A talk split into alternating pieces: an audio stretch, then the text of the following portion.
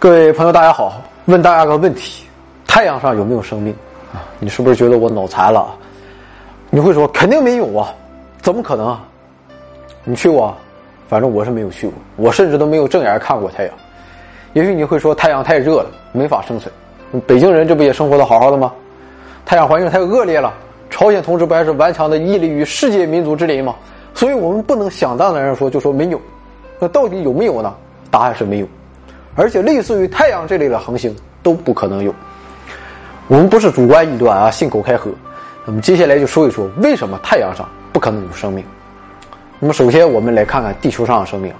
地球上的生命都是碳基啊，基本上都是碳基生命形式，也就是以碳和水为基础，基本上就是一坨蛋白质、氨基酸、脂肪酸。那么这样的生命形式啊，几百来度就可以摧毁它们。那么太阳温最低温度部分就是表面。但是温度也高达五千度，所以太阳上有生物的话，它们也绝不可能是有机大分子组成的碳基生命模式。好了，排除了一种，还有没有其他可能啊？有，呃，太阳上生命有没有可能是无机的硅基生命呢？那么硅基生命就是以硅为基础的生命形式。那么由于硅的化合物它的热稳定性啊很高，使得以硅为基础生命可以在高温下生存。那么这样情况有没有可能？其实不只是硅基生命，假如有硅基生命的话啊，所有的无机分子状态的生命或者单质晶体构成生命都不可能在太阳上生存存在。元素周期表最左和最右的元素啊，这些元素化合物化合物的键能稍微强一点。那么键能指的是化合物的稳定性，键能越大，化学键越牢固。但是这些元素缺少足够的配位数来搭出大分子。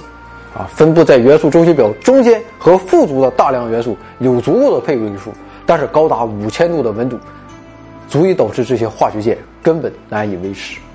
那么看来，分子形式构成生命是绝对不可能在太阳上存在的。但是，生命为什么因为要要是分子形式？有没有可能是原子生命？一个生命就是一个萌萌的原子。其实，在太阳表面的高温下，原子结构也不能正常维持。在高温下，电子。也摆脱了原子核的束缚，那么原子以气态或者等离子态分布在太阳表面。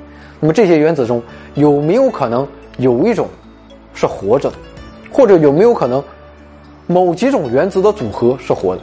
不可能，因为原子只有一百来种，它们之间的相互作用的形式也十分有限，互相耦合在一起的形式也不多，巧妇难为无米之炊，所以单靠原子态也无法搭出生命。但是为什么生命一定要是物质的，一定要是实体的？生命有没有可能是以场的形式存在？有没有可能生命是一段电磁波？答案是也是不可能。单纯由场组成的生命也是不存在的。因为我们现在知道宇宙中存在四种基本力：电磁作用啊，作用力、引力、强作用力和弱相互作用力。但是在低能下，那么这个时候太阳就算低能。这时候电磁场没有自相互作用，而引力场又太弱。强弱相相互作用衰减太快，只能在微观起作用，这些都不具备形成生命的条件。所以总结就是，太阳上只能有很简单的物质相互作用，无法形成复杂的生命。生命说白了，就是一种可以在无序环境中自主的维持自身有序状态的一个系统，也就是我们经常听到的低熵体。那么根据热力学第二定律，维持低熵状态就必须向环境中排出更多的熵。所以，能够产生生命的环境至少有两大属性：一个是足够复杂多样的物质与相互作用；第二是能够不断排出自身的熵。所以我们为什么说地球很难得？因为我们的地球啊有一个特别合适的温度，既没有高到打碎脆弱的有机大分子，又没有低到让化学反应根本发生不起来。那么这就使得地球上有数以亿计的不同分子。同时啊，地球夹在一个大热源太阳。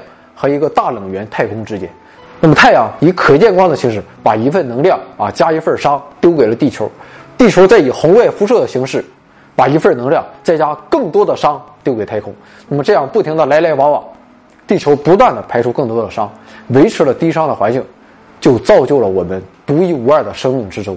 看似很简单，其实不容易。科学节目的新闻联播，新知每天更新。回到二零四九，每周五更新。右侧二维码是微信的，左侧二维码是微博的，名字都叫回到二零四九。不论您是在哪个平台接触我们的节目，如果您想在第一时间看到更新，记得关注我们。时代喧嚣，融知识一席之地；生活很忙，给心灵广阔时空。